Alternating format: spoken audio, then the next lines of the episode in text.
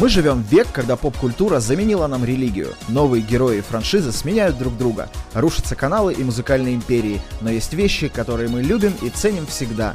Вещи вне времени, которые сформировали нас. Мы расскажем вам истории ваших любимых героев, разберемся в поп-культурных явлениях и просто отлично проведем время в компании людей, которые просыпались под Дональда Дака, учились быть смелыми у Джона Коннора и еще кое-чему учились, глядя на гаечку. Мы поговорим об истории современной массовой культуры и феноменах, которые сделали нас такими, какие мы есть. В общем, о том, что мы с вами так сильно любим.